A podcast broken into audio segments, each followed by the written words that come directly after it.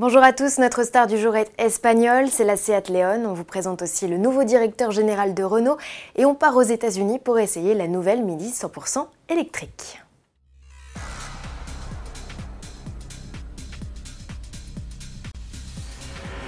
Du nouveau pour le best-seller Seat, lancé en mille neuf cent quatre-vingt-dix-neuf et écoulé à plus de deux millions d'exemplaires depuis, la León change tout en deux mille vingt. La quatrième et nouvelle génération de la compacte se présente avec des lignes plus dynamiques et des feux redessinés, avec notamment un bandeau lumineux à l'arrière. L'inscription León, en toutes lettres sur le haillon, ne vous aura pas échappé. Dans leur transformation, berline et break ont pris de l'embonpoint. La León mesure désormais quatre mètres trente-sept. Quant à la version S T, elle gagne plus de neuf centimètres et grappille au passage trente litres de volume de coffre supplémentaire. Celui de la cinq portes est inchangé. Toujours à propos de dimension, l'empattement des deux modèles s'allonge de cinq centimètres pour atteindre les deux mètres soixante-sept, de quoi bluffer notre journaliste Agnès LasBarrère au chapitre habitabilité. Alors quand on s'installe aux places arrière, c'est la grosse surprise et c'est la grosse bonne surprise, on a un espace incroyable. Franchement, les jambes, on peut passer les pieds sous le siège avant, encore beaucoup d'espace pour les genoux, les jambes sont quand même assez bien euh, soutenues, et puis en hauteur sous plafond, on ne se sent vraiment pas engoncé, bien au contraire, euh, cette voiture a grandi de neuf centimètres et l'empattement aussi évolue de cinq centimètres et on le ressent vraiment beaucoup aux places arrière. Même la place centrale est tout de même assez large. Bon, on a quand même un tunnel ici, hein, mais franchement, on est bien installé. C'est assez surprenant de voir autant d'espace à l'intérieur d'une compacte. Au poste de conduite, les changements sont tout aussi flagrants. La León hérite d'une nouvelle planche de bord avec un attirail d'équipements high-tech, dont des compteurs numériques, des systèmes connectés embarqués et même un assistant de conduite autonome de niveau deux. Les versions, pourvues de la boîte D S G, héritent d'un mini levier de vitesse, le même que la Golf huit. D'ailleurs, les deux cousines partagent châssis et motorisation, notamment électrifiée.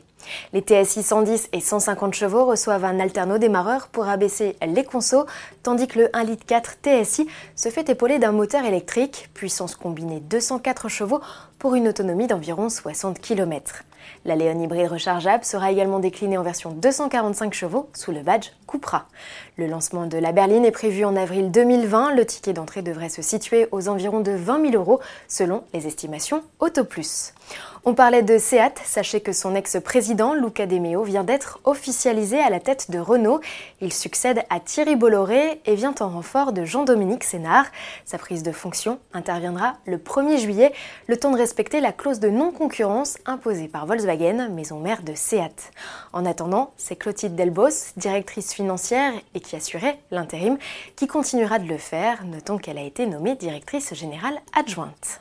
Pour finir, direction les États-Unis, Miami précisément, c'est là que nous avons essayé la Mini Cooper S E, première Mini cent pour cent électrique de grande série. A-t-elle conquis notre journaliste essayeur Charles Touluc? Réponse en vidéo. À la conduite, bonne surprise donc pour l'agrément. On dispose de cent quatre-vingt-quatre chevaux. Dès qu'on accélère, pas de perte de motricité, la voiture s'élance tout de suite. Le couple est disponible dès les zéro tours minute. C'est très sympa, très agréable, très facile à conduire. Et on prend un malin plaisir comme ça à accélérer de façon silencieuse. Petit bémol, toujours à la conduite, sur le confort, la voiture est, est ferme en suspension. Donc dès que on passe sur des bouches d'égout, euh, sur des ralentisseurs, ça manque de douceur, ça percute pas mal. Notre trop court essai outre-Atlantique ne nous a pas permis de confirmer les deux cent quarante-cinq kilomètres d'autonomie. Produite au Royaume-Uni, la Mini Cooper S E s'affiche à trente-deux mille neuf cents euros en France, hors bonus écologique de six mille euros. Retrouvez cet essai dans notre rubrique dédiée. Ne manquez pas notre J T du trente janvier pour découvrir l'exposition deux mille vingt de Concept Car qui se tient, comme chaque année, au pied du Dôme des Invalides à Paris. À demain.